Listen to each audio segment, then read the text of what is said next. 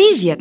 Вы слушаете подкаст «Фуфлоу» про препараты и методы с недоказанной эффективностью, которыми нас лечат. Чаще всего они бесполезны, иногда опасны. Мы проверили их по науке и знаем о них всю правду. Во втором сезоне мы проверяли бездоказательные практики и народные методы. В третьем будем говорить о сомнительных методах похудения и продуктах питания, на которые возлагаются слишком большие надежды. В каждом новом выпуске вы узнаете о способах, которые вряд ли сделают вас более здоровыми. Подкаст Фуфлоу делает медицинская редакция проекта Купрум. Подписывайтесь на нас и ставьте оценки там, где слушаете. Так больше людей узнает, на что не стоит тратить время и деньги.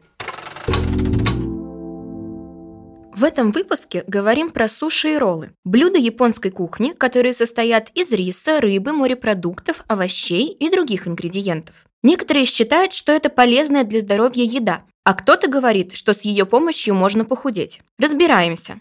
Так ли это? Обычно суши и роллы разделяют на самостоятельные блюда, хотя роллы – это вид суши. Есть три вида. Маки это роллы, которые состоят из риса и начинки, например, лосося. Темаки – это ручной ролл, который сворачивают в форме рулета конуса из листа нори и начинки. И нигири – это комочки риса, на которых сверху лежит начинка.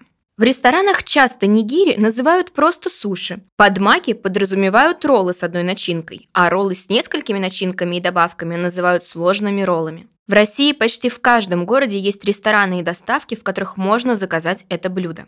Целом суши и роллы кажутся здоровой едой, ведь состоят из риса, рыбы, овощей и нори. Однако нужно рассматривать каждый рецепт отдельно, чтобы оценить пользу или вред. Разберем самые популярные ингредиенты. Рис. Для блюда используют белый рис, в который добавляют японский уксус, иногда также сахар и соль. Белый рис получают из цельнозернового риса, который содержит магний, фосфор, марганец, селен, железо, фолиевые кислоты, тиамин и ниацин. Для получения белого риса зерно полируют, из-за чего оно теряет большинство витаминов, минералов и клетчатки. В результате белый рис содержит меньше питательных веществ по сравнению с цельнозерновым, а еще имеет более высокую гликемическую нагрузку. Иногда его даже приравнивают к сахару. На самом деле он может быть частью здоровой тарелки питания, но только в сочетании с другими полезными продуктами. Нори. Листы нори делают из сушеных водорослей, поэтому они содержат витамины А и С, несколько витаминов группы В и фолиевую кислоту. При этом в них могут быть токсичные металлы – мышьяк и кадмий. Также в составе могут быть аллергены амфипод, которые вызывают сильную реакцию у людей с аллергией на ракообразных. Рыба и морепродукты. Для суши и роллов часто используют свежий или слабосоленый лосось, в котором много белка, витамина D и омеги-3. В целом, вся морская рыба и морепродукты считаются полезными, а их регулярное потребление снижает риск сердечно-сосудистых заболеваний. Американская ассоциация сердца рекомендует съедать две порции рыбы в неделю, особенно жирной. При этом эксперты предупреждают, что некоторые виды рыбы содержат опасные загрязнители. Например, в рыбе мече и акуле встречается ртуть.